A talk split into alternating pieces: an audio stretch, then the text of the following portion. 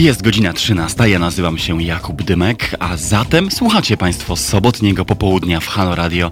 Ze mną i z moim realizatorem Kajetanem Strzelczykiem jesteśmy dla Państwa tutaj do godziny 15, więc i Wy zostańcie z nami.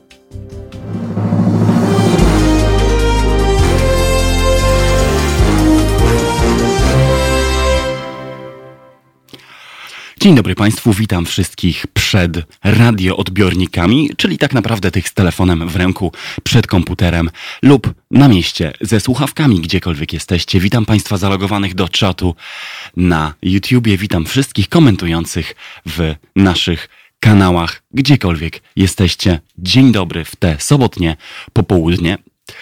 Przyznam się Państwu, że przygotowując się do dzisiejszej audycji, nie spodziewałem się, że cały mój misternie skonstruowany plan rozsypie się jak domek z kart dzisiaj we wczesnych godzinach porannych, bo oto okazało się, że posiedzenie Sejmu nie tylko przeciągnęło się do wczesnego poranka z piątku na sobotę, ale także skończyło czymś zupełnie wcześniej niespodziewanym i chyba można powiedzieć bez mała bezprecedensowym. Zmieniono nam bowiem, drodzy Państwo, w drodze zwykłego głosowania, acz w przyspieszonym trybie i w tym modelu zdalnym, do którego jeszcze, jak zdaje się, sami posłowie i posłanki nie są przyzwyczajeni, ordynację wyborczą. A właściwie dopuszczono głosowanie korespondencyjne dla wszystkich emerytów, to znaczy dla wszystkich wyborców i wyborczyń powyżej 60 roku życia i z pewnymi wyjątkami także dla chorych, niepełnosprawnych osób, które z różnych powodów muszą pozostać w domach. Samo głosowanie korespondencyjne, oczywiście, jak wszyscy Państwo wiedzą, nie jest źródłem wielkich kontrowersji. W Stanach Zjednoczonych można głosować przed terminem e, i w prawyborach, i w wyborach zasadniczych. Niektóre stany zresztą właśnie teraz w tym roku w związku z trwającą pandemią koronawirusa wprowadzają takie rozwiązanie, choć dla porządku trzeba dodać, że inne w tym samym czasie z głosowania rezygnują w zupełności. Problemem zatem nie jest nawet ta metoda, tylko fakt tego, że wprowadzenie bez wcześniejszej zapowiedzi głosowania korespondencyjnego z dnia na dzień w takim trybie jest, uważa wielu, niekonstytucyjne. I w związku z tym cały ten legislacyjny serial, e, który oglądamy od pięciu lat, kulminuje się w takim nadzwyczajnym, ekstraordynaryjnym geście pogwałcenia konstytucji praw wyborczych, ordynacji i tego, jak ustrój powinien w Rzeczpospolitej Polskiej wyglądać. I to na zaledwie sześć tygodni przed wyborami prezydenckimi, które przecież wedle słów Jarosława Kaczyńskiego i większości rządzących z moimi wyjątkami mają się w najnormalniejszy na świecie sposób odbyć. Chucpa, drodzy Państwo, i o tym będziemy rzecz jasna w dzisiejszym programie rozmawiać z moimi gośćmi w drugiej jego części. Będą z nami publicyści Leszek Jażdżewski z Liberté i Jan Rojewski z serwisu polityka.pl. Tego drugiego znacie Państwo doskonale z tej anteny. Był wielokrotnie gościem w naszym studiu przy ulicy Marszałkowskiej 2 w Warszawie. Dziś oczywiście ze względu na bezpieczeństwo i zdrowie publiczne w trybie zdalnym. Ale wcześniej, po godzinie 13.15, porozmawiamy z Grzegorzem Rzeczkowskim, dziennikarzem śledczym, autorem książki Obcym Alfabetem, który pracuje na co dzień w tygodniku Polityka, gdzie prowadzi dział śledczy tego pisma i autorem nadchodzącej książki pod tytułem Katastrofa po Smoleńska. Grzegorz Rzeczkowski przygląda się w tej książce temu, co działo się w Polsce w ostatniej dekadzie w następstwie tragicznego wypadku lotniczego 10 kwietnia 2010 roku pod rosyjskim Smoleńskiem w obrębie lotniska nieczynnego lotniska wojskowego w tym mieście.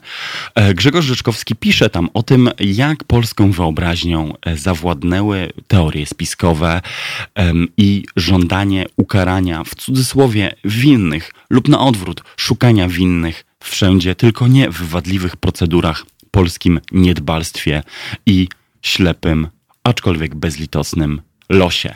E, z Grzegorzem Rzeczkowskim o tym, co będzie w jego nadchodzącej książce i czego możecie się Państwo spodziewać po katastrofie posmoleńskiej, ale także o tym, jakie paralele między sytuacją katastrofy sprzed 10 lat i tą obecną katastrofą widzi Grzegorz Rzeczkowski. Porozmawiamy po godzinie 13.15. A co do tego planu, który miałem Państwu zaprezentować dzisiaj i który nie dojdzie do skutku, bo zaskoczyli nas posłowie i posłanki, to nic straconego. E, e, możecie przeczytać o gospodarczych konsekwencjach nadchodzącej recesji a właściwie o tym, jak widmo katastrofy gospodarczej wpływa na poglądy gospodarcze w naszym kraju i nie tylko, w najbliższym poniedziałkowym numerze tygodnika Przegląd w moim tekście pod tytułem W czasie pandemii wszyscy są socjalistami. Ten tekst jest już w internetowej prenumeracie tygodnika Przegląd, którą można się zapoznać drogą internetową na stronach przeglądu w wygodnym formacie PDF. Ja o tym tekście także w dzisiejszej audycji trochę Państwu opowiem i trochę postaram się, choćby zdalnie, choćby tutaj z, sprzed radiowego mikrofonu, popolemizować e, z tymi, którzy, którzy nagle po e, ogłoszeniu perspektywy gospodarczego załamania postanowili swoje poglądy gospodarcze, głoszone przez lata doktryny i sofizmaty odwrócić napięcie o 180 stopni, dosłownie z godziny na godzinę. Jak to się stało, że ci, którzy wyśmiewali każdą państwową ingerencję, jak to się stało, że ci, którzy uważali, że takie programy jak na przykład 500, czy w ogóle świadczenia społeczne to rozleniwianie społeczeństwa, rozpuszczanie gospodarki i wyuczanie do bezradności, dziś uważają, że państwo powinno pomagać, państwo powinno ratować gospodarkę, a dodruk pieniądza nie jest w gruncie rzeczy niczym złym, a deficyt budżetowy czy zadłużanie się nagle tracą status wielkiego ogólnonarodowego ba globalnego tabu. O tym również kilka słów e, w drugiej części dzisiejszego programu. Tak przedstawia się zatem, drodzy Państwo, rozkład jazdy na dzisiejsze sobotnie popołudnie e, z Halo Radio i ze mną. E, przypominam, że tradycyjnie możecie do nas pisać na dwa adresy mailowe. To jest tu bezpośrednio do studia na antenę pod adresem teraz małpa lub do mnie dymek małpa i dzwonić 4822 39 059 22. Zbieramy także Państwa komentarze, oczywiście i pytania na YouTubie, na czacie, w komentarzach pod naszymi transmisjami we wszystkich mediach społecznościowych. Zostańcie z nami Dzisiaj, przynajmniej do godziny 15, mamy dla Was arcy ciekawy program. Halo Radio. Gadamy i trochę gramy.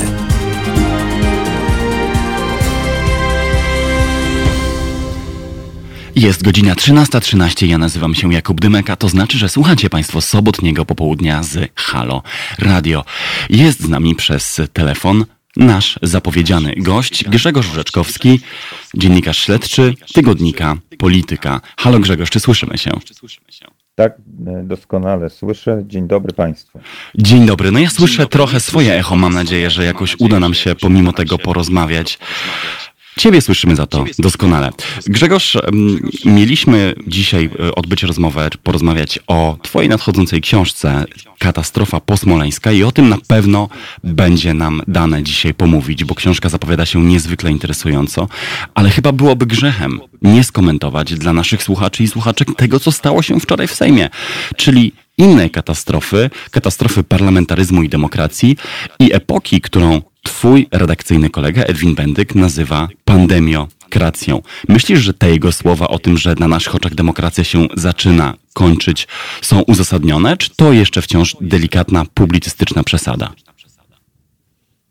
Trudno uznać słowa Edwina za e, publicystyczną przesadę, kiedy widzimy, i to nie tylko e, dzisiaj, nie tylko e, ci, którzy śledzili e, wydarzenia w Sejmie tylko nad ranem, e, ale przez ostatnie e, pięć lat już z okładem, jak funkcjonuje PiS, jak, po, jak krok po kroku systematycznie rozkłada wszelkie demokratyczne instytucje, procedury i zasady, które do niedawna w Polsce obowiązywały. Przypomnijmy, jak to się zaczęło od przejęcia Trybunału Konstytucyjnego.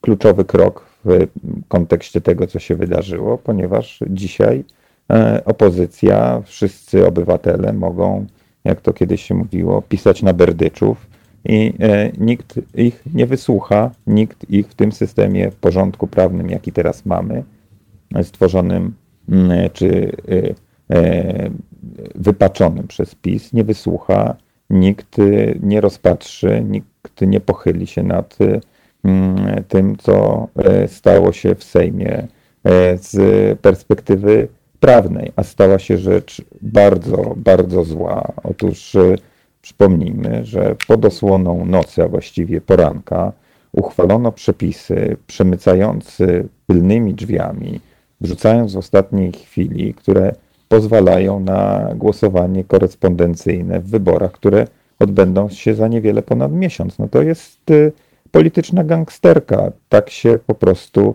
nie robi i obywatele powinni e, e, zjednoczyć się i zgodnie od y, prawej do lewej strony, bez względu na podziały polityczne, przeciwko temu zaprotestować, bo to jest po prostu zamach na demokrację. Grzegorz, obywatele obywatelami rzecz jasna, ale od czego mamy w parlamencie opozycję? E, no, dotykamy bardzo bolesnej, trudnej, trudnej sprawy, e, bo opozycja chyba straciła kierunek i, i przypomina okręt, który raz daje lewo na burt, raz prawo na burt i, i e, trudno mu później uchwycić kierunek. No, myślę, że, że, że, że właśnie tak e, to wygląda z opozycją. Opozycja e, wije się i, e, i, i w tych jakichś, powiedziałbym, dramatycznych mm, w tej dramatycznej próbie ratowania E, sytuacji no, pogubiła się chyba zupełnie. E, jest to, jest to niestety przykre e, zjawisko. Przykro na to patrzeć, mówię bardzo delikatnie, bo to jest dla wyborców niezrozumiałe, jak to się dzieje, że wydawałoby się proste decyzje przychodzą z takim trudem i muszą być E, zawalowane, muszą być ukrywane pod potokiem słów, e, które tak naprawdę nic nie znaczą, bo naprawdę trudno będzie przekonać wyborcę, dlaczego opozycja zgodnie najpierw nie zagłosowała przeciwko e, zdalnemu prowadzenia, prowadzeniu obrad w takiej formie, które pozwalają nawet na zmiany w konstytucji a potem dlaczego zgodnie nie zagłosowała przeciwko temu, co się nazywa tarczą e, e, antywirusową czy antykryzysową, która jest, stała się tarczą antydemokratyczną. To prawda, ja ci wejdę na sekundę tylko w słowo, bo zdaje się, czytając komentarze, głosy w mediach społecznościowych i wpisy samych posłów i posłanek, że oni do końca też nie wiedzą, za czym głosowali i przeciwko czemu głosowali. Ten chaos jest w istocie porażający. Bo to chyba nie jest wyłącznie tak, wybacz to moją dłuższą dygresję, że my mamy jakieś wątpliwości co do tego, co stało się na sali sejmowej i kto głosował za czym, ale chyba i ci sami głosujący ostatecznie tego nie wiedzą. A powiedz mi proszę w takim razie, co w tej sytuacji z wyborami prezydenckimi? Czy to jest moment, w którym opozycja powinna otwarcie powiedzieć, że na przykład zrywa kworum i nie popiera w ogóle idei wyborów, które miałyby się w taki sposób odbyć? Czy to jeszcze nie jest ten moment i należy dalej udawać, że można normalnie prowadzić pracę parlamentu, można normalnie rozpisywać e, wybory, nawet jeżeli kampania od trzech tygodni, ba, pewnie i dłużej, nie trwa i nie może się odbywać, a realia demokratycznego głosowania pozostają w tej sytuacji raczej smutną fikcją. Opozycja powinna jednym głosem, tak jak to mówiła do niedawna, ale zabrakło tego e, obrazu e, zjednoczonej opozycji w osobach wszystkich kandydatów. Powie, powinna powiedzieć zdecydowanie, że na takie rozwiązanie się nie zgadza. I e, oczywiście nie teraz, ale kiedy ten, to prawo zostanie, te przepisy zostaną uchwalone, bądź nie. No, trudno do, trudno domniemywać, żeby PiS się nagle z tego wycofał, ale dopóki, e, dopóki e, piłka jest w grze, jest wszystko możliwe. Jeśli oczywiście ta ustawa zostanie uchwalona, wtedy taki e, e, komunikat powinien zostać przedstawiony opinii publicznej, że według takich zasad nie będzie dalej prowadziła e, gry.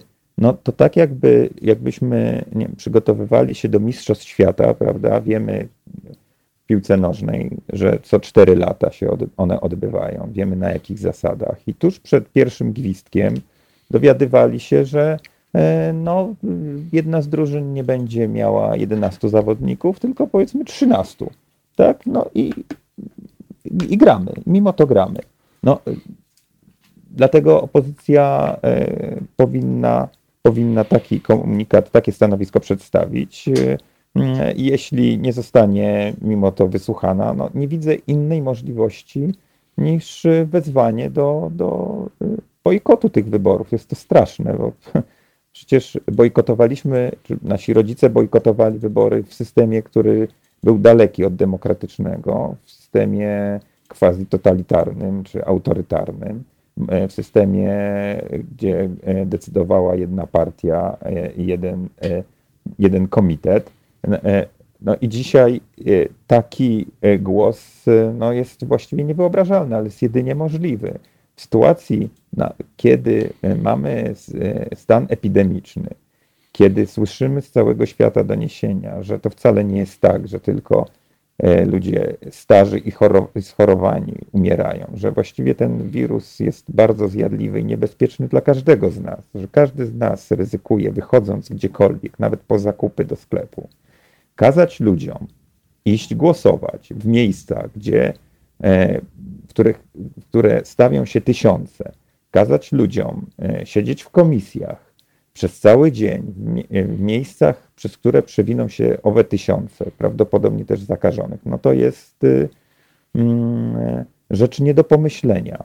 E, druga sprawa, o której e, e, się zapomina, która oczywiście nie jest aż tak istotna, bo tu nie chodzi o grę, grę życiem ludzkim i zdrowiem, ale gdzie mamy kampanię wyborczą. Przecież to jest rzecz niedopuszczalna. Kampania wyborcza, żeby... Nie ma jej, mm, nie ma jej. Właśnie, no, żeby, rzecz niedopuszczalna, żeby mimo to przejść do wyborów, kiedy nie można prowadzić normalnej kampanii wyborczej. Kampania wyborcza jest solą e, e, demokratycznych e, wyborów. Jest e, jedynym e, czasem, kiedy każdy z kandydatów może przedstawić swój program, spotkać się z wyborcami, porozmawiać z nimi, nie za pośrednictwem Skype'a, Hangouta czy innego narzędzia internetowego, tylko twarzą w twarz. I e, samo to już powinno e, być powodem do przesunięcia wyborów. E, o ten czas, w którym ta kampania nie była prowadzona, tak żeby wszyscy mieli równe szanse. To jest abecadło demokracji. Dla mnie jest niezrozumiałe to, że trzeba o tym jeszcze mówić i to przypominać. No ale najwyraźniej Grzegorzu, Grzegorzu, ale najwyraźniej trzeba, no bo wszystkie media i my od tego też nie jesteśmy do końca wyjątkiem, informują o pandemii. Są pochłonięte tym tematem, tego chcą czytelnicy i czytelniczki.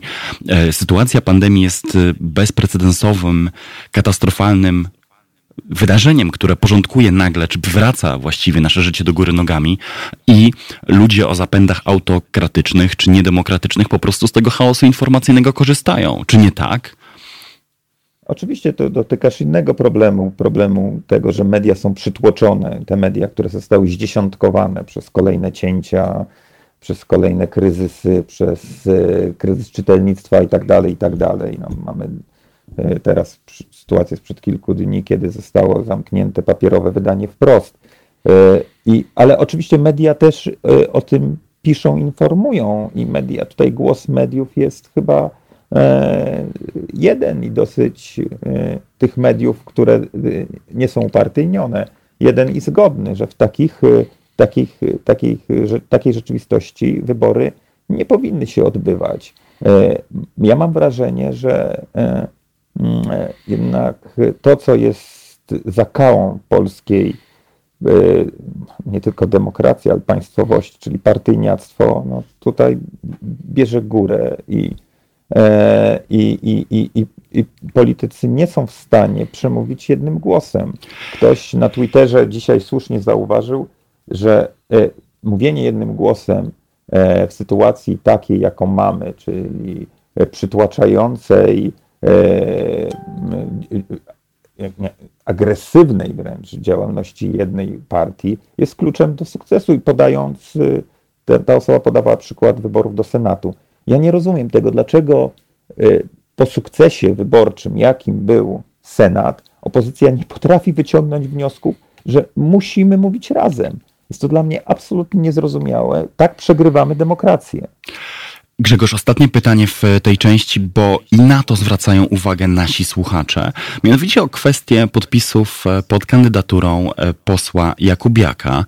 I chcielibyśmy zapytać, co twoje intuicje dziennikarza śledczego mówią o jego kandydaturze, o tym, że udało mu się mimo właściwie nieprowadzenia wcześniej prawie żadnej kampanii zebrać podpisów, no i o doniesieniach portalu WPS przed kilkudziesięciu godzin, który to portal wskazywał na to, że działacze Prawa i Sprawiedliwości zbierali podpisy pod kandydaturą e, swojego politycznego konkurenta, żeby, tak mówi już, to już nie jest treść tego newsa, tylko jakiś domysł, żeby mieć w tym wyścigu kogoś w rodzaju takiego bezpiecznika na wypadek, gdyby inni kandydaci się wycofali. Czy ta narracja do ciebie przemawia i czy te dość szeroko dzisiaj zgłaszane podejrzenia wobec kandydatury Jakubiaka wydają ci się uzasadnione, czy jest w tym e, mimo wszystko trochę przesady, bo sprawy PKW jeszcze zbadać zwyczajnie na świecie nie zdążyło?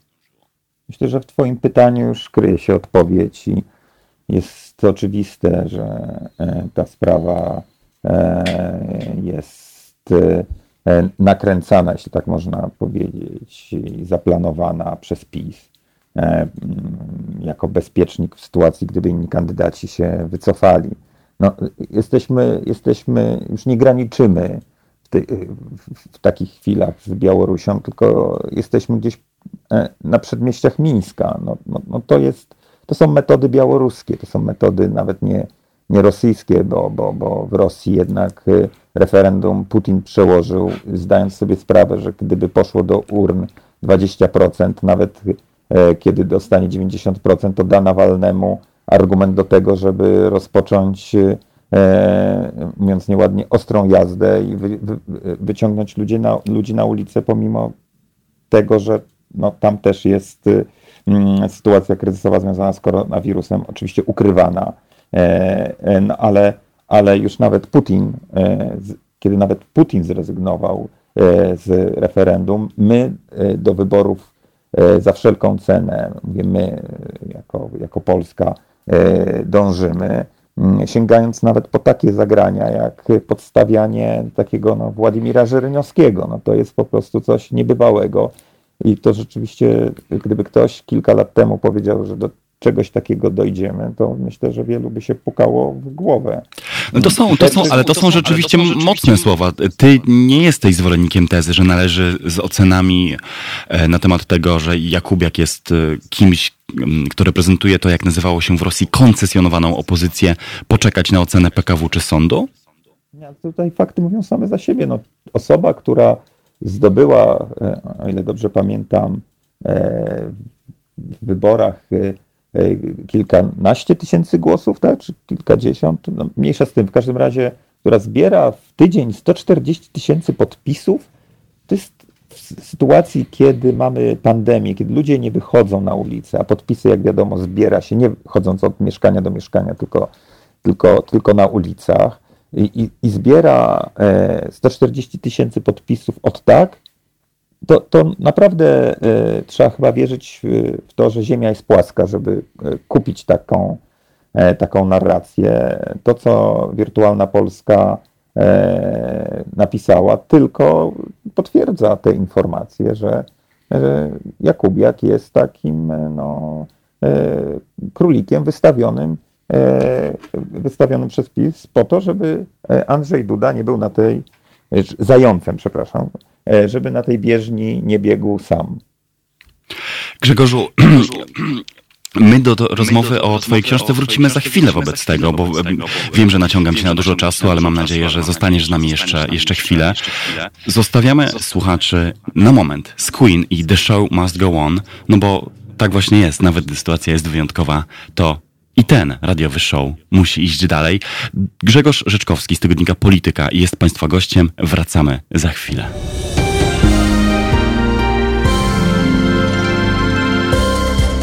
Halo Radio. Pierwsze medium obywatelskie.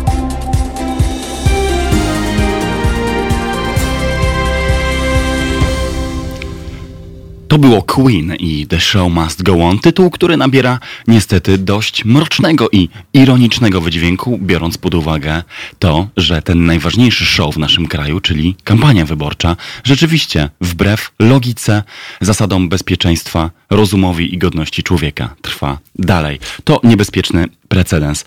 Z nami jest cały czas przez telefon Grzegorz Rzeczkowski, dziennikarz śledczy tygodnika Polityka, autor książki Obcym Alfabetem i nadchodzącej publikacji Katastrofa posmoleńska. Halo Grzegorzu, czy słyszymy się dalej dobrze? Tak, dzień dobry, ponownie witam. Dzień dobry. Przejdźmy zatem od razu do rzeczy. Chciałbym Cię zapytać, czym jest ta tytułowa katastrofa posmoleńska, o której piszesz? E, to jest ten e, dramatyczny okres po 10 kwietnia, który tak mocno podzielił Polaków. To jest ta katastrofa, która trwa do dzisiaj, e, która e, właśnie wykopała głęboki rów między e, jednymi, którzy wierzą w spisek, e, w zamach, i drugimi, którzy uważają, że e, Katastrofa e, w Smoleńsku była efektem wielu zaniedbań, błędów i, i, i, e, e, i zaniechań po obu stronach, nie tylko, nie tylko po stronie polskiej, ale też po stronie rosyjskiej. I wydawałoby się, że taki, e, taka prosta konstatacja, że mieliśmy do czynienia jednak z katastrofą komunikacyjną, wydawałoby się, że to powinno zostać przyjęte przez zdecydowaną większość i nie powinno być, e, nawet jeśli, jeśli e, nie tyle, nie bądźmy naiwni, nie wykorzystane do walki politycznej, to przynajmniej nie przyjęte jako obowiązująca mm, teoria. Tak się na, niestety nie stało. Duża część społeczeństwa do dzisiaj uważa, że E, pod Smoleńskiem doszło do zamachu, albo twierdzi, że nie wiadomo, co tak naprawdę się stało.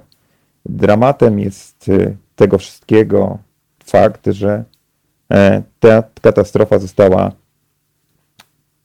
bardzo uczciwie do głębi zbadana. Jedna, to jest jedna z najlepiej zbadanych katastrof komunikacyjnych w historii lotnictwa. I co się w związku z tym, mimo to, dzieje? E, przez 10 lat słyszymy kolejne wykluczające się mm, e, opowieści o tym, kto i jak doprowadził do zamachu, do katastrofy. E,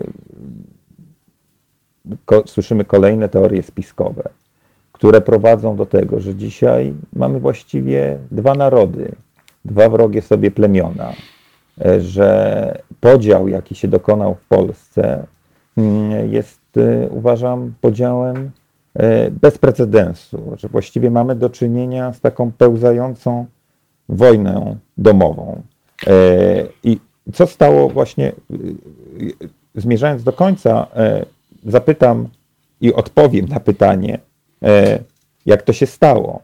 Ano stało się tak, że tak jak 10, tak jak dzisiaj, tak i 10 lat temu E, PiS wykorzystuje sytuację ostrego kryzysu w państwie do tego, żeby umocnić, wtedy przejąć, e, a dzisiaj umocnić swoją autorytarną władzę. Wykorzystuje z pełnym cynizmem, z pełnym przekonaniem, e, że cel uświęca środki. Innymi słowy, ty chcesz powiedzieć, że sytuacja kryzysu i ta sprzed 10 lat, sytuacja katastrofy, jak i ta dzisiejsza jakoś się rymują, a przynajmniej działania e, prawicy, Prawa i Sprawiedliwości, wtedy w opozycji, dziś u władzy, kierują się podobną logiką. Czy tak? E, tak, tak można powiedzieć. E, PiS sięga po wszystkie dostępne środki po to, żeby władzę przejąć, umocnić i utrzymać na lata.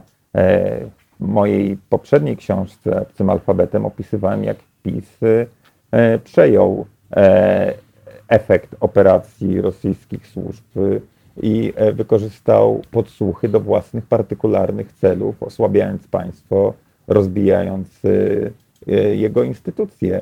Z katastrofą smoleńską mamy to samo. PiS przejął narrację, która, która powstała na krakowskim przedmieściu. Dobrze, a ktoś, ktoś cyniczny, ktoś cyniczny mógłby w tej sytuacji zapytać, no ale czy nie tak wygląda po prostu polityka w dobie social mediów i takiej um, oddolnej, horyzontalnej komunikacji, gdzie nic nie jest już ostatecznie prawdziwe i nic nie jest ostatecznie fałszywe. Przecież głęboka społeczna polaryzacja, teorie spiskowe, czy nawet wykorzystywanie najgłębszych katastrof, kryzysów i kataklizmów służy, e, służy różnym ugrupowaniom na całym świecie do przejmowania władzy. Czy jest w tym coś specjalnie polskiego i specjalnie pisowskiego zatem? Służy ugrupowaniom autorytarnym i antydemokratycznym. Tak w podobny sposób mm, e, władzę przeje, przejął Boris Johnson, e, dzieląc społeczeństwo Brexitem. Podobnie zrobił Donald Trump. Przypomnijmy sobie, i to nie jest mój wymysł, tylko efekt y, pracy wielu dziennikarzy, kto za tym stał, kto ich w tym wysiłku podzielenia, e, czyli paraliżu e, państwa wspomagał. Byli to Rosjanie, były to służby kremlowskie. I e, w 2010 roku, kiedy ludzie związani z PiS stawiali krzyż na krakowskim przedmieściu, co dokładnie opisuje e, i, i, i, książka e, dokładnie odtwarza, kto za tym wszystkim stał, kto stał za, za histerią, e, za tak zwaną obroną krzyża na krakowskim przedmieściu, kto ją wywołał, kto ją prowokował i ją, kto ją e, nakręcał. E, tak samo w tym przypadku widać wyraźnie e, różne chcę dobrać odpowiednio słowa, mm, e, inspiracje rosyjskie, różne ślady prowadzące do Rosji, różne prowokacyjne e, działania, zachowania ze strony rosyjskich służb. No dobrze, to musimy w takim razie zapytać. Wiem, że nie chcesz zdradzać swoich sekretów i nie chcesz ujawniać w tym momencie wszystkiego, co czego dowiemy się z Twojej książki po premierze, ale Jakim tropem doszedłeś do tego, do tego rosyjskiego śladu i co tak naprawdę o roli Rosji w Polsce po roku 2010 chcesz nam w katastrofie posmoleńskiej powiedzieć? E, no, to była e, ta praca, która cechuje, czy te źródła, które, po które sięga e, dziennikarz śledczy, czyli dokumenty, czyli relacje świadków, osób, które E, wtedy mm, pracowały przy, e, w instytucjach e, rządowych. No I też analiza, odtworzenie tego, co działo się w sieci, która jest no, domeną rosyjskiej dezinformacji i propagandy. I co znalazłeś w sieci? w sieci? Natomiast znalazłem chociażby portale, z którymi współpracowali, współpracowały organizacje propisowskie, portale założone e, za granicą, e, portale, które e, promowały, wspierały teorie spiskowe, portale prawdopodobnie prowadzone przez Rosjan, na co wskazują chociażby błędy językowe, które popełniali. Znalazłem i dowiedziałem się o wielu takich prowokacyjnych zachowaniach ze strony rosyjskich służb. Zresztą niektóre z tych zachowań, działań są znane, chociażby słynny e, film, nagranie e, ze Smoleńska, tu, dokonane tuż e, po katastrofie, kilka godzin po katastrofie, prawdopodobnie przez oficera FSB z Moskwy i przekazane do Polski przez kierowcę tira, który zawiózł je, zawiózł to nagranie do serwisu sympatyzującego z PiSem, który też chętnie różne e, mm, e, spiskowe teorie smoleńskie mm, publikował. A, natomiast to, to jest tylko jeden z tropów. Tych tropów jest więcej. E, opisuje przypadki prowokatorów, którzy przychodzili do polskich instytucji, twierdząc, że wiedzą, jak doszło do katastrofy, podsuwając nam teorie spiskowe. Tymi prowokatorami byli Rosjanie. A czy nie jest pewną ironią historii, że największą rolę w propagowaniu tych teorii spiskowych, niesprawdzonych faktów, pseudonaukowych e, teorii i konceptów był uchodzący za najbardziej jednak antyrosyjskiego i w swojej retoryce, i w e, swojej politycznej e, karierze czy tradycji, do jakiej się odwołuje, Antoni Macierewicz? Ależ oczywiście, ale pamiętajmy, ja to też odtwarzam w książce, że Macierewicz wszedł na scenę E, w lipcu 2010, kiedy powołał swój zespół parlamentarny badający, tak zwany zespół parlamentarny badający e, w cudzysłowie katastrofę smoleńską. Od kwietnia do lipca, e, czyli przez trzy miesiące, kiedy trwała kampania wyborcza, i wtedy właśnie mieliśmy sytuację kryzysową, i ta kampania, mimo to trwała na równych warunkach, na równych dla wszystkich warunkach, E, nikomu e, e, wtedy nie przyszło do głowy, żeby faworyzować jedną, jedną ze stron, chociaż PiS powie, że oczywiście Platforma przejęła wszystkie instytucje i, i to ją faworyzowało, co jest nieprawdą, bo na przykład w kancelarii prezydenta nadal byli ludzie Lecha Kaczyńskiego i de facto dużej części rządzili tą kancelarią. Ale między kwietniem a lipcem właściwie rząd dusz e, na krakowskim przedmieściu i wokół tego, co się dzieje e, z katastrofą smoleńską, e, dzierżą środowiska prorosyjskie, dzierży radykalna narodowa prawica, nacjonaliści, też PiS związani, którzy nakręcają teorie spiskowe, co dokładnie opisuje, co przedstawiam, co pokazuje jakby dzień, niemalże dzień po dniu, jak to się rozwijało, jak to się zaczęło. Hmm. I PiS z tego skorzystał. E, tak jak skorzystał z e, afery podsłuchowej, tak skorzystał z tych teorii, które rozpętały mm, e, środowiska radykalnej narodowej prawicy, związanej jeszcze z niesławnym Grunwaldem i generałem Moczarem. Zrobił to absolutnie PiS, absolutnie cynicznie. E, podobnie jak Antoni Macierewicz, który wszedł na scenę już e, na grunt przygotowany przez e, ludzi, którzy też byli mu bliscy. Pokazuje jego powiązania z amerykańską altprawicą, z ludźmi, którzy są dzisiaj przez PiS uważani za guru, którzy, którzy tę propagandę nadają z terytorium Stanów Zjednoczonych nie jest to takie proste, że e, mieliśmy do czynienia tylko z Macierewiczem i być może z rosyjską e, dezinformacją. Oczywiście to wszystko było, o tym wszystkim wiemy. Rola e, Antoniego Macierewicza tu jest trudna do przecenienia z punktu widzenia badacza propagandy, teorii spiskowych, które pojawiły się wraz ze Smoleńskiem, ale nikt nie zbadał innych wątków, bardzo niebezpiecznych, bardzo um, zaskakujących, które miały w tej sprawie e, e, ogromne znaczenie.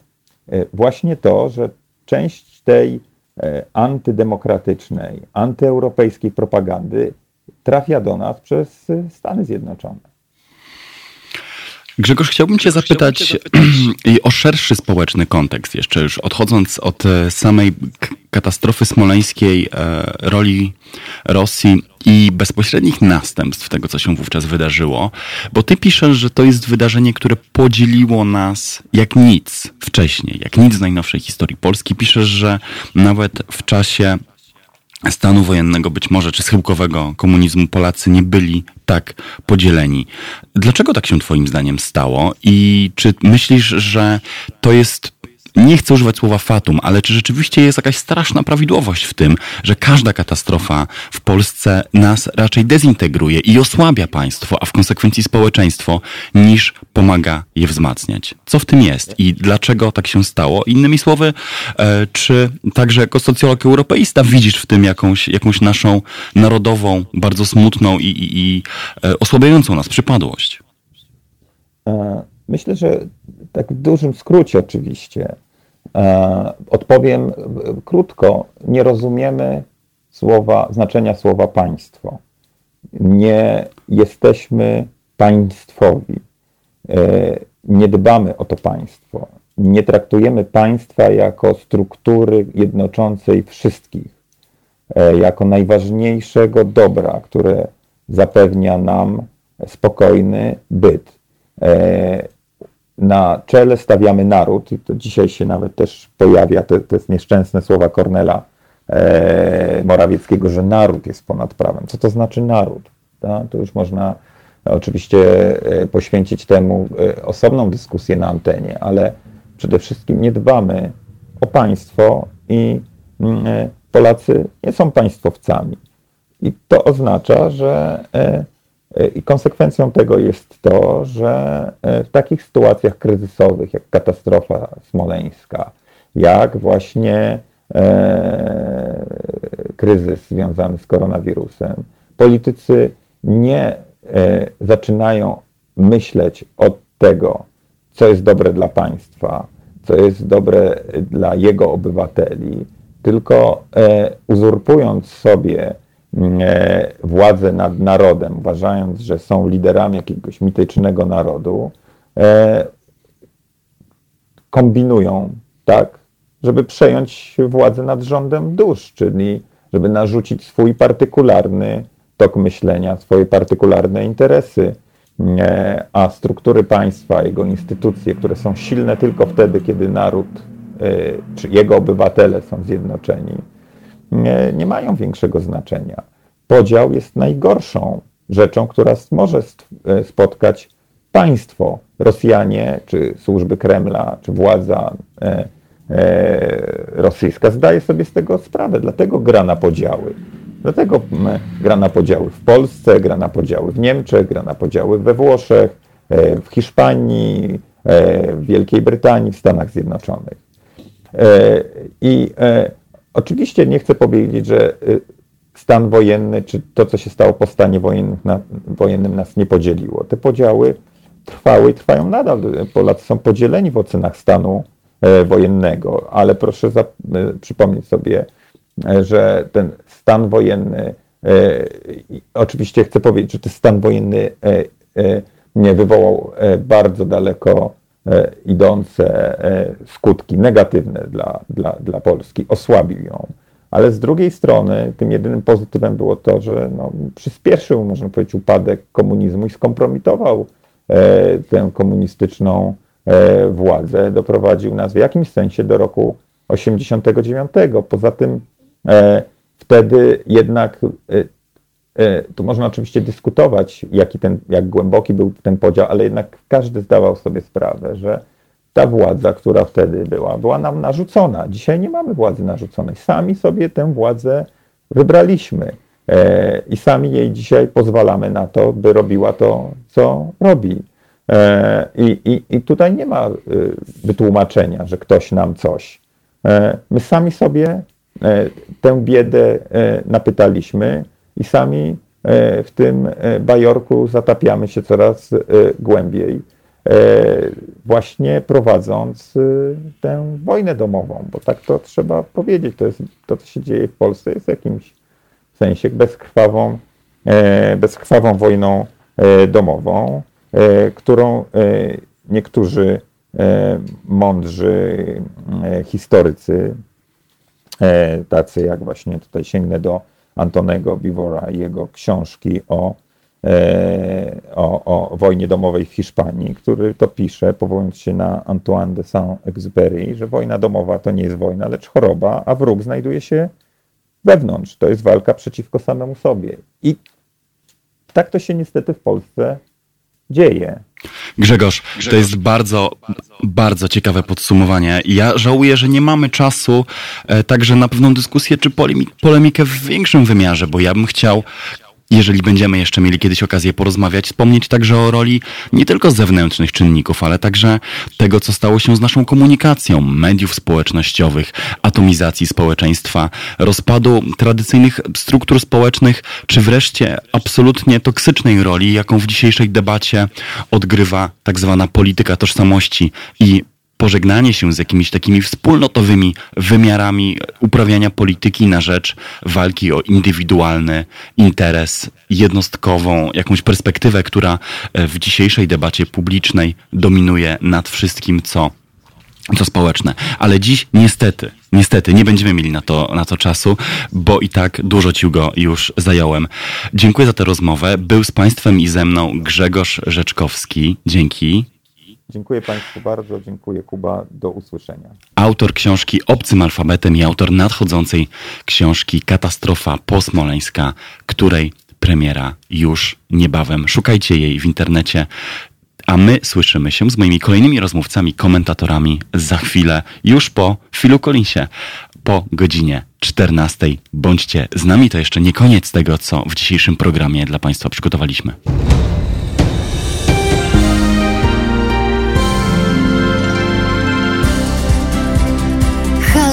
Radio. Pierwsze radio z wizją.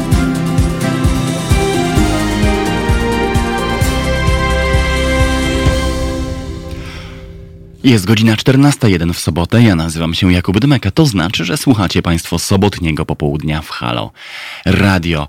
Jeżeli jesteście z nami co sobota, to wiecie doskonale, że Halo Radio jest medium obywatelskim utrzymującym się z Państwa dobrowolnych wpłat. W sytuacji takiej jak dzisiaj, kiedy wszyscy proszą o jakąś formę zrzutki czy pomocy, wiem, że trudno jest wyciągać do Państwa rękę po pieniądze na media, ale z drugiej strony bez dobrowolnych wpłat bez składek i bez państwa uczestnictwa tych mediów po prostu nie będzie, bo takie inicjatywy jak Halo Radio nie mogą funkcjonować w realiach politycznego uzależnienia i od uzależnienia od publicznych środków, których zwyczajnie w przeciwieństwie do telewizji polskiej na media nie ma, na media niezależne nie ma.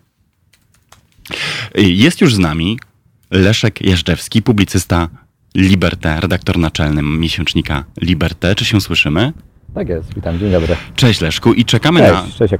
i czekamy na telefon od Jana Rojewskiego, e, publicysty polityka.pl, który też mam nadzieję zaraz się z nami połączy przez telefon.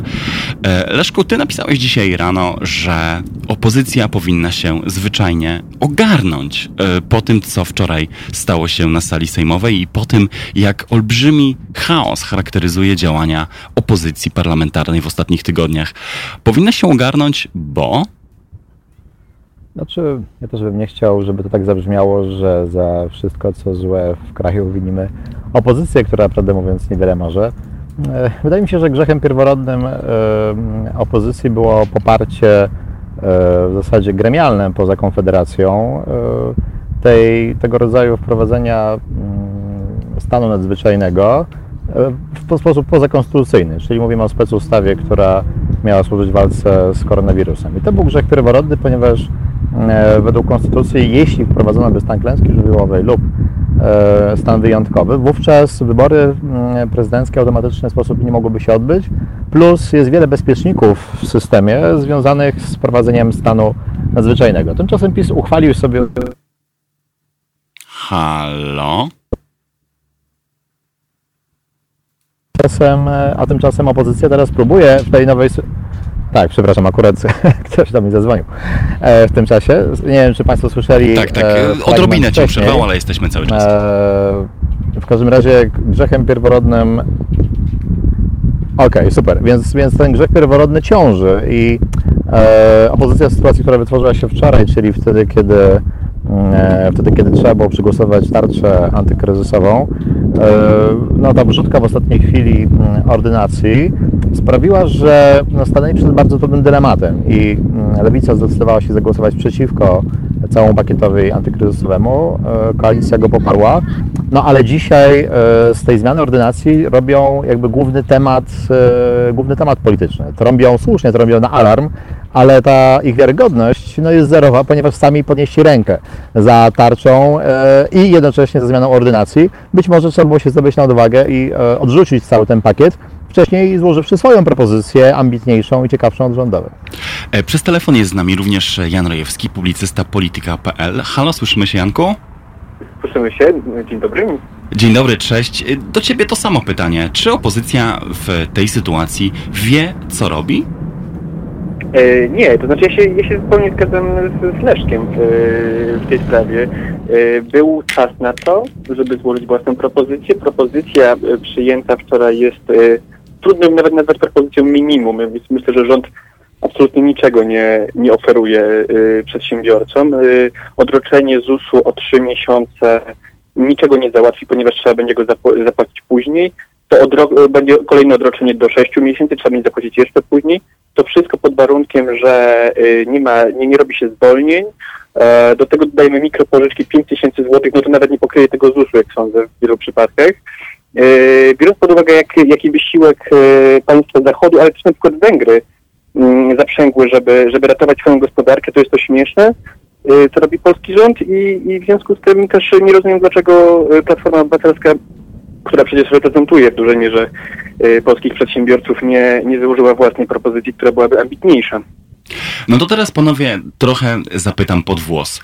Albo twierdzimy, że opozycja ma w polskim systemie bardzo ograniczone prawa i niewielką możliwość działania, albo winimy ją za to, że natychmiast nie zaprezentowała e, pakietu bardziej kompleksowego niż rząd, lepszego w trafniejszy sposób, odpowiadającego na zarówno doraźne potrzeby chwili, jak i konieczność wielkiego antykryzysowego działania rozpisanego na lata. Leszku, czy można tak naprawdę wszystkiego od nich oczekiwać, czy e, ich aktualne pogubienie jest jednak efektem tego, że opozycja, jak sam zresztą powiedziałeś, wiele nie może, a to my, ich e, sympatycy, wyborcy, uczestnicy debaty publicznej, po prostu przyzwyczajeni jesteśmy do e, rozliczania, rozliczania polityków ze wszystkiego i stawiania im wymagań czasem graniczących z niemożliwością. Znaczy, w tym konkretnym przypadku przecież nikt nie oczekuje, że opozycja będzie wdrażać jakiekolwiek rozwiązania. To jest oczywiście domena rządu, administracji publicznej czy samorządowej. Od opozycji oczekuje się przedstawienia wiarygodnej i sensownej propozycji, którą e, alternatywy dla tego, co robi rząd. Jeśli opozycja nie jest w stanie takiej e, propozycji przedstawić, no wówczas e, po prostu jest niepotrzebna. I tak jest w tym wypadku, chociaż też trzeba powiedzieć, że w Senacie był taki pakiet pomocowy, który nie przebił się medialnie i no, został odrzucony przez większość rządzącą. Ja nie jestem pewien, czy on spełniał te wymagania bycia lepszym od tego, co przedstawiał ostatnio rząd. Mam poczucie, że to również było zbyt skromnie zakrojone, a przede wszystkim brakowało w tym no, pewnej skali, pewnej powagi. Także jeśli chodzi o opozycję, to moim zdaniem kluczowe są dwie rzeczy. Pierwsza to brak merytorycznej propozycji dla Polaków w tym trudnym momencie. I dwa, e, brak strategii na to, jak sobie radzić w sytuacji, kiedy to rząd de facto wysysa całą uwagę medialną przez to, że to minister zdrowia i premier są E, i prezydent nie wiedzieć czemu są w, w telewizji, no a nimi nikt się nie, nie, interesuje. Natomiast nic nie stało na przeszkodzie, żeby e, spośród bardzo wielu ludzi, którzy byli w poprzednich rządach Platformy, czy także SLD, wybrać kogoś, kto mógłby być takim rodzajem e, antyszumowskiego, czy kontruszumowskiego, który by przedstawiał to, jak opozycja widzi bardzo kontrowersyjne i bardzo często no wręcz fatalne rozwiązania rządu, choćby kwestia zabezpieczenia lekarzy i pielęgniarek w szpitalach, czy właśnie brak tej pomocy dla przedsiębiorców, o której mówił Janek, e, czy minimalną w stosunku do innych krajów liczbę testów czyli zupełnie coś innego niż, niż mówi minister zdrowia. Tutaj jest wielkie pole popisu dla opozycji, ludzie na to czekają. Ja nie widzę niestety nikogo na horyzoncie, kto mógłby podjąć rękawice. Wiele osób zwraca uwagę na to, że e, szokujące jest milczenie osób, czy nieobecność medialna osób, które jeszcze do niedawna miały ambicje pokonać prezydenta Andrzeja Dudę w prezydenckim wyścigu. Czy ciebie, Janku, również dziwi to, że e, na tak otwartym polu nikt jeszcze nie przejął tej pałeczki dla siebie i poza być może Krzysztofem Bosakiem nie spróbował wyłonić się jako ten recenzent lub recenzentka rządu? Tutaj akurat nie mam aż tak dużych pretensji, ponieważ y, kandydat ma, mm, kandydat czy kandydatka mają bardzo ograniczone pole do popisu. Y, To prezydent może składać wizyty gospodarskie, sprawdzać szczelność granic, y, jeździć po całym kraju w wojskowej kurtce. Y, No wiadomo, że kandydaci opozycyjni nie mogą tego robić. Y, Mam większe mam pretensje do opozycji jako do całości, jako do monolitu, do tego, że nie było właśnie tutaj jednego planu, e, który byłby w stanie to pociągnąć, w ostateczności nawet zbojkotować wczorajsze głosowanie. Myślę, że to byłoby lepsze niż takie troszeczkę schizofreniczne podejście, że mm, prawda, głosujemy, ale się nie cieszymy. No, zupełnie, zupełnie niepotrzebne. Więc raczej myślę, że mam, mam pretensje do opozycji jako do formacji niż do konkretnej osoby. Mm, Też nie, nie pokładałbym takich, takich gigantycznych nadziei, nadziei w kandydatach, ponieważ to, to, są, to są pojedyncze, pojedyncze osoby, które nie, nie są w stanie tak dużo tak dużo chyba udźwignąć w tym wypadku, choć z drugiej strony pokazuje to, że nie mają one te, te osoby nie mają przełożenia na swoje obozy polityczne, bo gdyby, być może gdyby Małgorzata Kidawa-Błońska stanęła okoniem wobec swojej partii, to ta musiałaby się do tego dostosować, a tak się nie stało. Chciałbym was panowie zapytać o powagę tego wczorajszego pomysłu, tej wczorajszej poprawki zmieniającej porządek e, głosowania, porządek wyborów e, 10 maja, wprowadzając e, rozszerzone uprawnienia do głosowania korespondencyjnego. E, Niektórzy nazywają to wprost już zamachem stanu. Edwin Bendyk na swoim blogu dziś pisze demokracja nie żyje, niech żyje pandemiokracja. I dalej. W nocy po raz pierwszy w historii głosując zdalnie, Sejm przyjął pakiet antykryzysowy. Obok działań wspierających gospodarkę zmieniono kodeks wyborczy, umożliwiając głosowanie korespondencyjne. Tak dobiega końca demokracja. E, Czy wy podpisujecie się pod tak ra- radykalną, tak twardą, tak jednoznaczną oceną tego, co wczoraj stało się w Sejmie? Ja bym się nie spieszył z takim składaniem demokracji do trumny, też dlatego, że zbyt często słyszałem już takie głosy w ciągu ostatnich 4 czy 5 lat i one zawsze były przedwczesne. Tak samo głosy, które wzywają do bojkotowania wyborów, czy to przez kandydatów, do wycofywania się, czy przez obywateli. Moim zdaniem teraz kluczowe, znaczy jakby podzielam oczywiście opinię, że zmiana ordynacji 6 tygodni przed wyborami, podczas kiedy Trybunał Konstytucyjny wyraźnie stwierdził, że to 6 miesięcy powinno być absolutnym minimum do, do zmiany ordynacji, e, że to jest e, skandal i tryb wprowadzenia tego tylnymi drzwiami przy okazji głosowania czegoś zupełnie innego jest, e, no jest po prostu absurdalny. Natomiast e, kluczem jest tutaj nie ordynacja e, w, w tych wyborach, pomijając to, że ona oczywiście wprowadza, e, jest niezgodna z konstytucją, choćby dlatego, że wprowadza możliwość głosowania tylko dla ludzi e, powyżej 60 roku życia, czyli dyskryminacja ze względu na wiek. Artykuł 32 Konstytucji wyraźnie tego zabrania, a więc jest podstawa, no ale oczywiście nie przez ten Trybunał do tego, żeby zakwestionować tę ustawę. E, opozycja może oczywiście zrobić psikusa PiSowi i w Senacie przegłosować rozszerzenie e, głosowania korespondencyjnego e, dla wszystkich ludzi, bez względu na wiek. Może nawet wprowadzić głosowanie internetowe, no, które oczywiście jest niemożliwe, ale to, to, to rząd powinien się o to martwić. To by No faktycznie nie, no z- z- wprowadziło... wtedy, przepraszam, e, przepraszam, że ci wejdę w słowo, no ale wtedy, wtedy Tak. mielibyśmy wszyscy z kolei powód, żeby oskarżać opozycję o brak powagi, no bo wiemy, że w ciągu miesiąca e, żadnego głosowania internetowego w Polsce się nie wprowadzi. Ja, ja, ja, oczywiście, ja oczywiście sobie trochę żartuję, chociaż e, mam takie poczucie, że właśnie e, pamiętam jak Joachim Brudziński napisał, że przecież e, PiS rozszerza prawa obywatelskie. Chodzi o 8 milionów obywateli. E, e, mówienie, e, chyba Marcin Chorała napisał, że to chodzi o techniczne jakieś wariant, o którym Trybunał absolutnie się nie wypowiada. No nie, 8 milionów obywateli ponad będzie mogło głosować korespondencyjnie. To nie jest nic nieznaczącego. Natomiast kluczowe jest, uważam, mimo wszystko, nie ta ordynacja, którą mam nadzieję, że Senat albo odrzuci, albo być może właśnie rozszerzy w sposób niewygodny dla PiSu zakres ludzi, którzy mogą głosować korespondencyjnie, bo to samo sobie nie jest głupie, żeby ludzie na kwarantannie mogli głosować korespondencyjnie. Po prostu nasza ustawa nie przewiduje czegoś takiego, ale tego nie można prowadzać pół roku przed. To by było możliwe tylko w sytuacji, gdyby PiS zgodził się przełożyć wybory o te właśnie pół roku, no, co oznacza e, oczywiście konieczność wprowadzenia stanu klęski żywiołowej lub stanu wyjątkowego. I to jest to, czego powinien domagać się dzisiaj jednym głosem e, Sejm i Senat od e, partii rządzącej. Ba, e, widać, że Jarosław Gowin i paru innych polityków partii rządzącej zdaje sobie sprawę, że po tym, co nas czeka w najbliższych tygodniach, nie będzie możliwe, żeby zebrać 200 tysięcy osób potrzebnych do organizacji wyborów, a co dopiero zmobilizować wyborców. Także kluczem jest przełożenie wyborów na termin jesienny lub, lub za rok, a ordynacja jest skandalem, ale wydaje mi się, że jest szansa, żeby nie zaważyła tak bardzo na, na tych wyborach, bo ich po prostu nie będzie, albo przynajmniej nie powinno ich być. Jan Rojewski.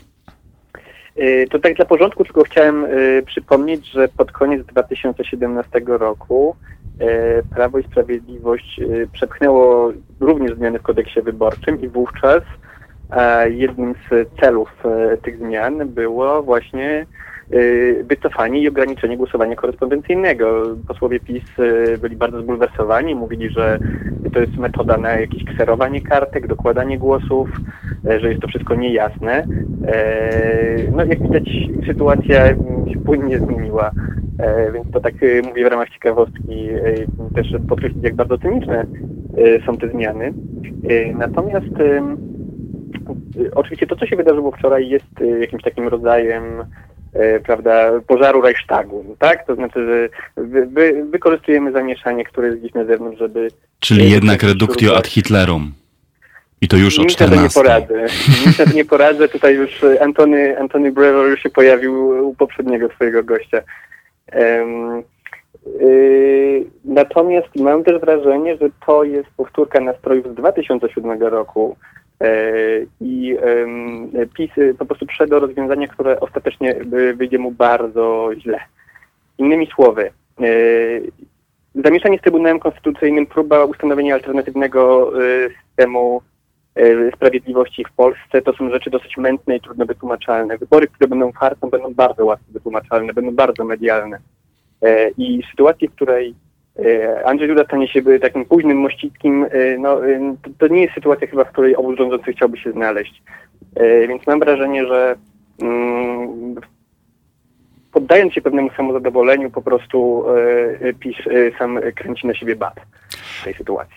A propos tego, kto i jak e, zmienia zdanie lub jest w sprawie ordynacji wyborczej niekonsekwentny, to dzisiaj e, media i komentatorzy i też polski polityczny Twitter przynoszą pewną ciekawostkę, że PO i PSL w roku 2009, e, na trzy miesiące przed wyborami do Parlamentu Europejskiego, również zmieniło tryb głosowania.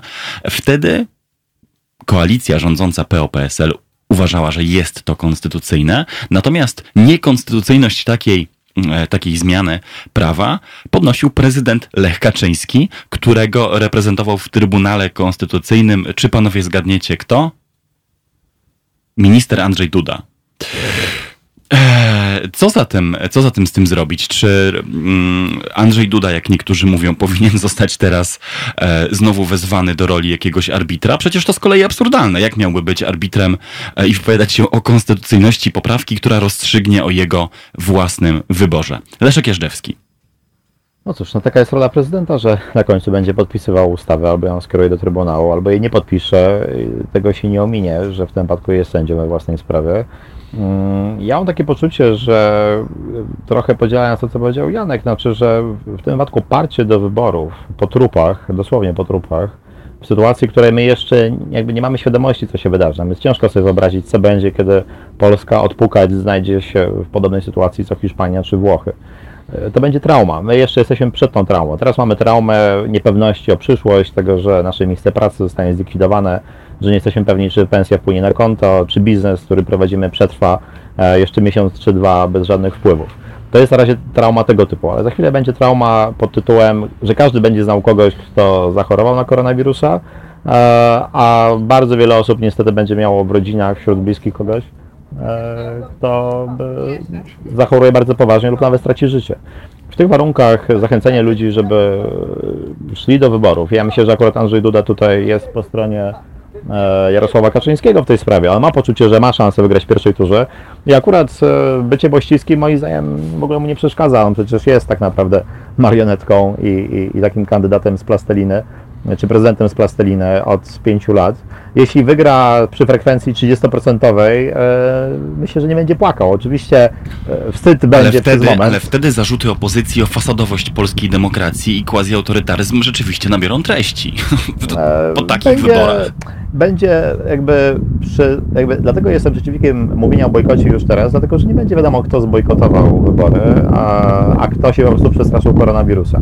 E, jeśli PiS prowadzi szeroko głosowanie korespondencyjne e, w takim trybie, w jaki, jaki przegłosował wczoraj, czy dzisiaj w nocy, to nie jest pewne, że ta frekwencja musi być aż tak niska.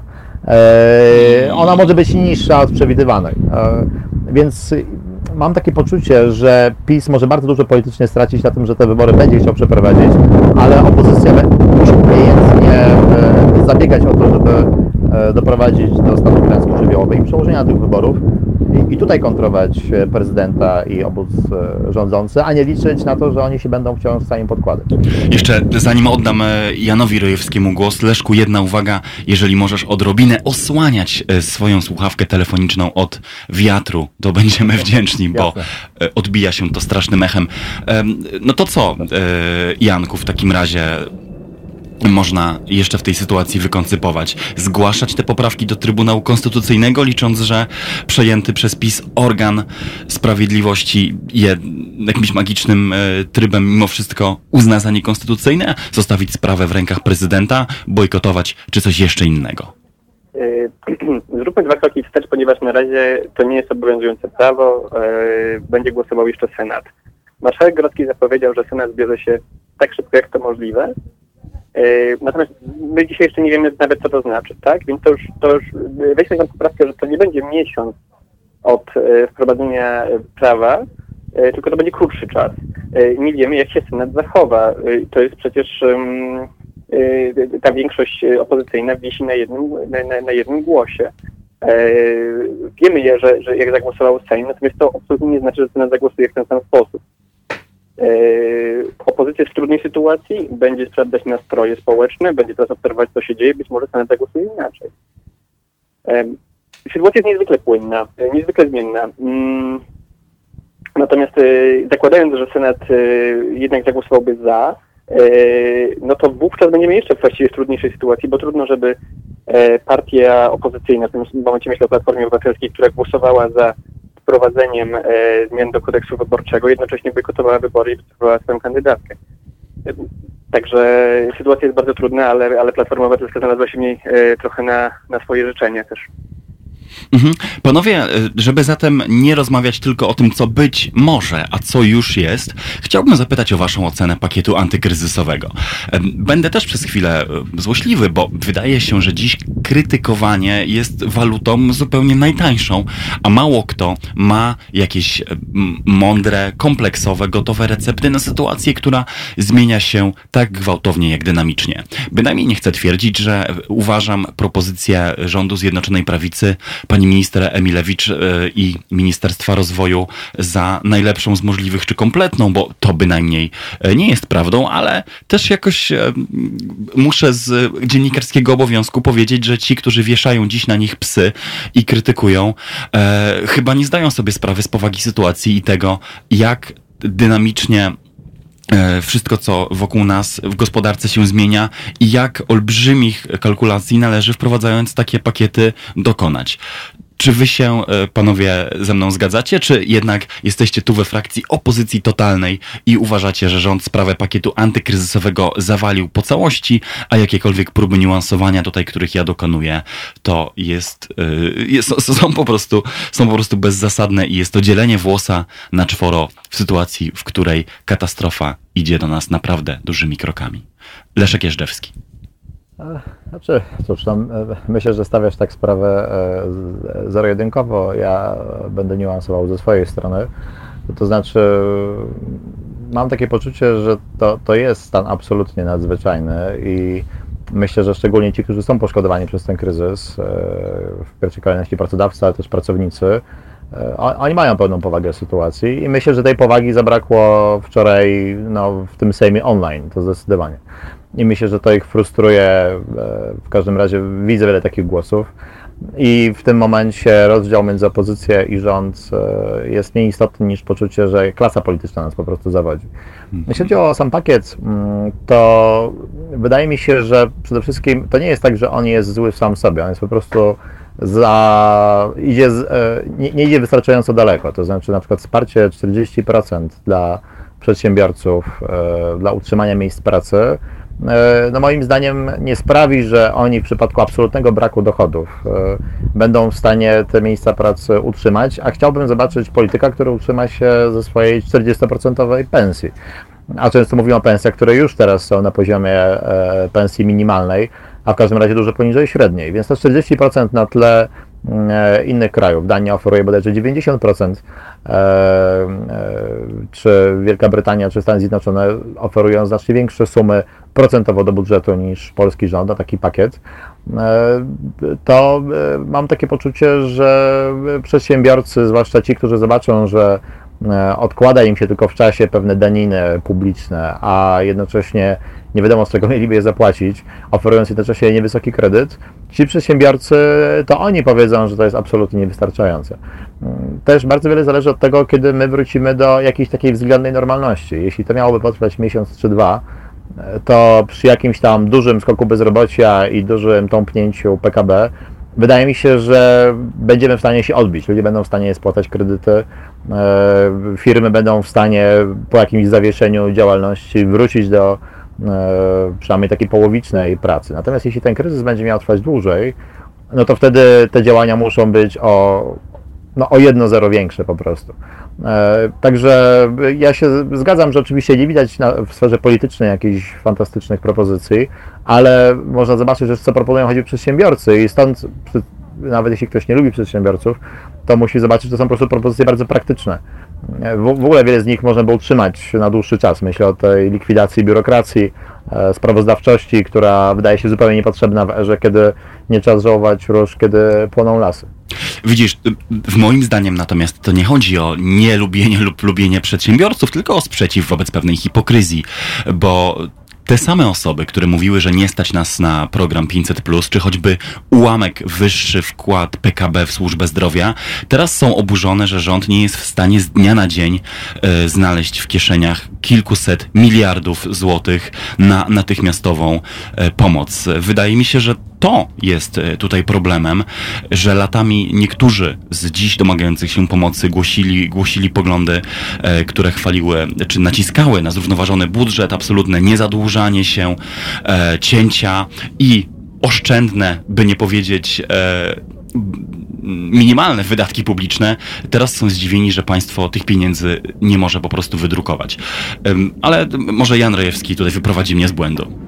Yy, mam nadzieję, mam nadzieję, że wyprowadzę. Yy, jako to jest wycinek yy, jakiejś takiej, wycinek debaty publicystycznej.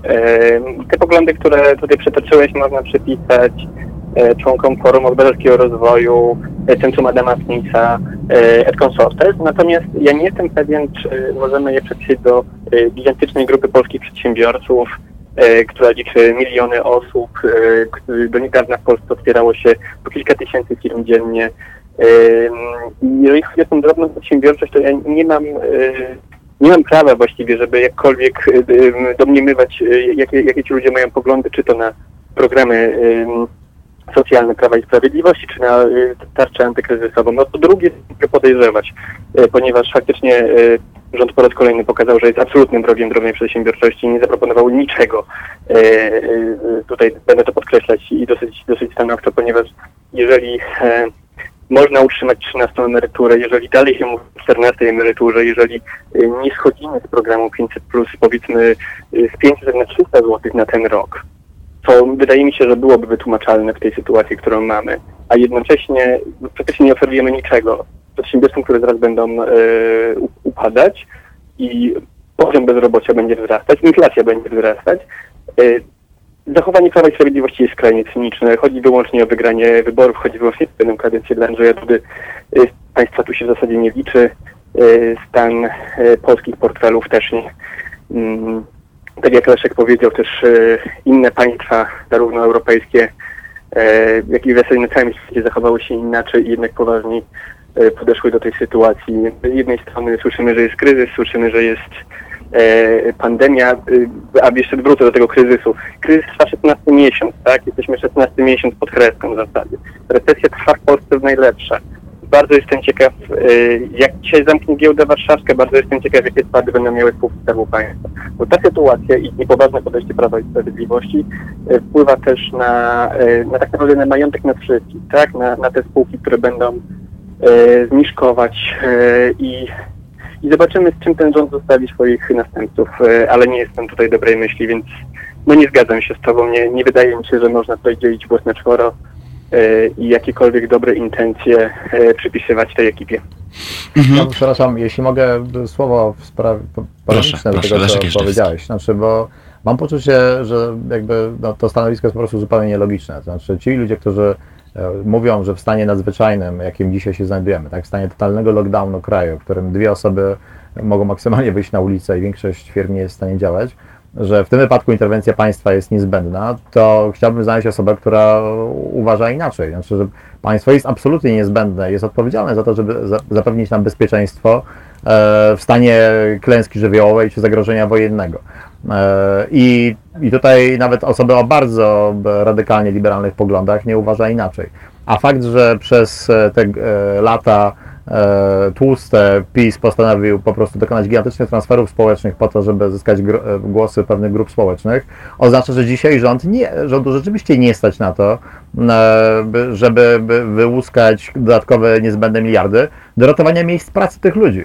Bo nie chodzi o to, żeby by ratować, chociaż uważam, że absolutnie rząd powinien to robić, y, y, nie wiem, kilkaset tysięcy polskich przedsiębiorców. Ktoś może powiedzieć, radźcie sobie sami, macie pieniądze, macie oszczędności. To często nie jest prawdą. Ale ci ludzie utrzymują potem miliony już z kolei e, ludzi, którzy, którzy u nich pracują.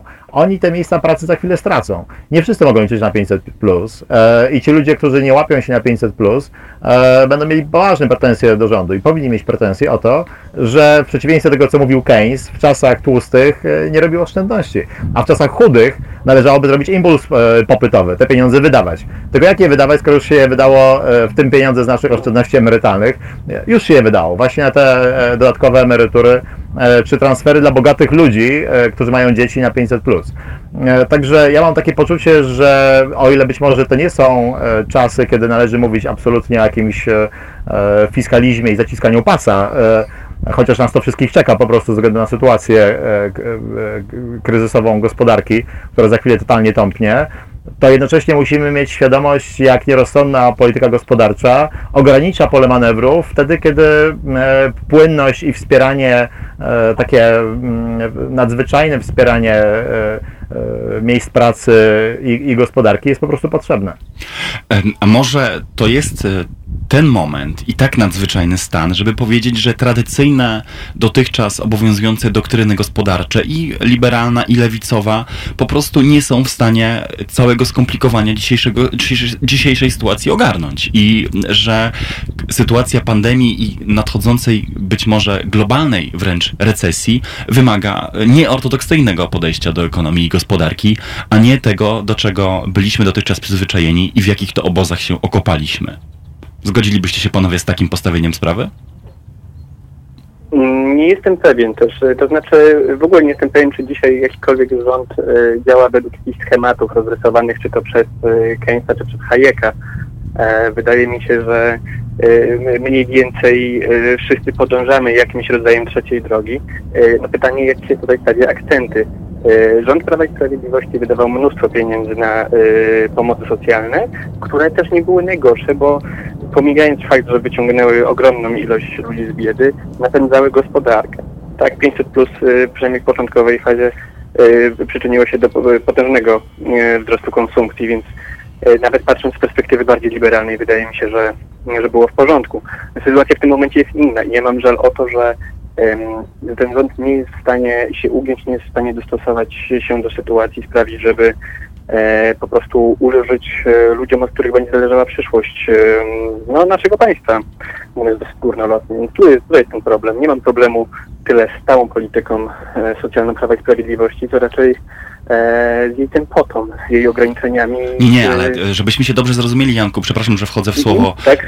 Ja teraz chyba nie chcę poddać ocenie polityki gospodarczej Prawa i Sprawiedliwości w ostatnich pięciu latach, tylko mhm. postawić pytanie o to, jaka powinna być polityka na przyszłość. I moja teza była taka, że po prostu niedogmatyczna, niezależnie od tego, co... Myślę, myśl... że ona już jest wysoce niedogmatyczna. Mm -hmm. to, to jest moja odpowiedź. Mm -hmm. Rozumiem. Tak. I ostatnie, ostatnie zdanie oddaję głos Leszkowi Jeżdżewskiemu.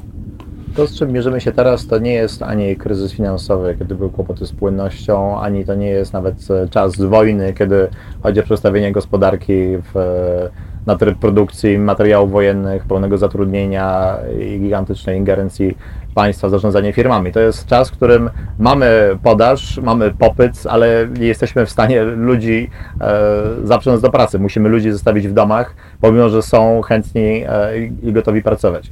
To jest sytuacja rzeczywiście nadzwyczajna, inna. E, uważam, że tutaj tak naprawdę nie doktryny ekonomiczne. Doktryny ekonomiczne w tym wypadku rzeczywiście stare, nie mają racji bytu. E, te pakiety pomocowe to jest tylko okres przejściowy. Kluczowe jest co innego. Kluczowe jest zaproponowanie wiarygodnej drogi, która pozwoli nam wszystkim uwierzyć, że jest pomysł na to, w jaki sposób możemy zacząć wracać powoli do normalnego życia, kiedy szczyt pandemii będzie za nami. Czy będziemy w stanie funkcjonować, e, mierząc sobie temperaturę, używając aplikacji badających, e, czy przypadkiem nie powinniśmy poddać się kwarantannie, e, zachowując jakiś social distancing, ale jednocześnie być w stanie powoli wracać do szkół, do pracy i, i, i na ulicę. I tutaj jest potrzebne gigantyczne zaangażowanie państwa i społeczeństwa, ale bynajmniej nie czysto ekonomiczne. I to jest największe wyzwanie, przed jakim stoimy. Nie tylko my, ale wszystkie inne kraje, które dzisiaj są e, w, te, w, tej, w tej pandemii. I ten, kto sobie poradzi z tym wyzwaniem, tak jak e, widać, że sobie radzi Korea Południowa, Singapur, może Niemcy sobie poradzą, ci, którzy wyjdą z tego sprawdzianu zwycięsko, to będą ci, którzy znajdą się o kilka długości przed innymi krajami, a ci, którzy sobie nie poradzą, mogą na wiele lat znaleźć się pod kreską e, i mam nadzieję, że Polska nie będzie wśród tych krajów. To byli... I w tym sensie e, możemy mieć do czynienia z nowym przetasowaniem e, na światowej szachownicy. E, gdyż nie jest wykluczone, a nawet tego bym się spodziewał, że te państwa, które wyjdą, powiedzmy sobie, używając tej retoryki, no niestety wojennej, zwycięsko ze starcia z, z wirusem, z pewnością będą pomagać pozostałym. To byli moi goście, komentatorzy i publicyści Leszek Jeżdżewski, naczelny Liberté i Jan Rojewski z portalu, ze serwisu polityka.pl. Bardzo Wam panowie za Wasz czas dziękuję. Kłaniam się, do usłyszenia. Dzięki. Do widzenia, dziękuję bardzo.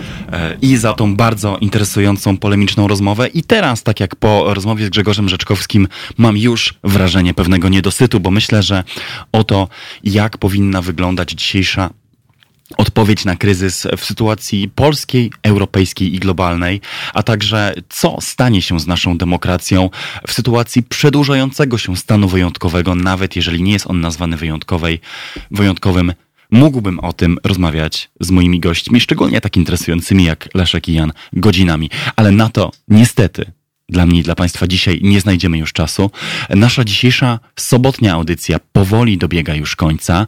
E, ja, zanim się z Państwem pożegnam, przypomnę oczywiście, że Halo Radio możecie e, słuchać, wspierać, obserwować na naszych stronach halo.radio. Tam sprawdzicie, jak można y, pobrać nasze podcasty. Moja sobotnia audycja jest zazwyczaj na naszych stronach dostępna już od poniedziałkowego poranka, w tym nie tylko ta dzisiejsza, ale z każdej soboty, jak na przykład ta sprzed tygodnia, gdy rozmawiałem z Emilią Skirmund, epidemiolożką, czy Karyliną Szczepaniak, prawniczką, która komentowała dla nas wyzwania związane z życiem społecznym, życiem obywatelskim w czasach pandemii i ograniczania wolności oraz swobód. A, słowo erraty, Emilią Skirmund, wirusolożką, nie epidemiolożką, z Uniwersytetu Oksfordzkiego. Poprawiłem się, więc to, co pójdzie do nagrania, które będziecie mogli odsłuchać już w poniedziałkowy poranek, będzie zgodne ze stanem faktycznym. To tyle, co przygotowaliśmy z moim realizatorem Kajetanem Strzelczykiem dla Państwa na dzisiejsze sobotnie popołudnie. Pamiętajcie, że na Halo Radio SOS czekamy na Wasze wsparcie i nawet drobną wpłatę, która w tych kryzysowych czasach pomoże nam wydawać dla Państwa codziennie kilka godzin, przynajmniej kilka godzin programu na żywo. Ja nazywam się Jakub Dymek i dziękuję najgoręcej za ostatnie półtorej godziny. Słyszymy się tradycyjnie na antenie Halo Radio za tydzień w sobotę o godzinie 13. Dobrego weekendu i trzymajcie się zdrowo, uważajcie na siebie, przestrzegajcie zaleceń lekarzy i epidemiologów. Wszystkiego dobrego. Halo Radio. Dobry wieczór Państwu, nazywam się Wojciech Kalarus. Za pośrednictwem tego krótkiego materiału chciałbym Państwu polecić y, Państwa uwadze y, medium obywatelskie, jakim jest Halo Radio. Y, zespół dziennikarzy tego radia tworzy, tworzy stację, która działa od października ubiegłego roku. Jest to młoda y, rozgłośnia. I chciałbym namówić Państwa, jeśli znajdą Państwo dla siebie y, stosowne treści, ciekawe materiały na y, falach tego radia internetowego, to y, jeśli już uznacie, że to jest Państwa radio, chciałbym namówić Was do wsparcia, wsparcia finansowego tej stacji, gdyż utrzymuje się ona z datków swoich słuchaczy i swoich widzów za pośrednictwem też y, wideo. E, Szanowni Państwo, czasy są trudne i być może przyszedł czas na właśnie tego typu media. Media, e, media niepaństwowe, niekomercyjne. Może to jest to. Polecam Państwa uwadze. Bardzo dziękuję. www.halo.radio ukośnik SOS.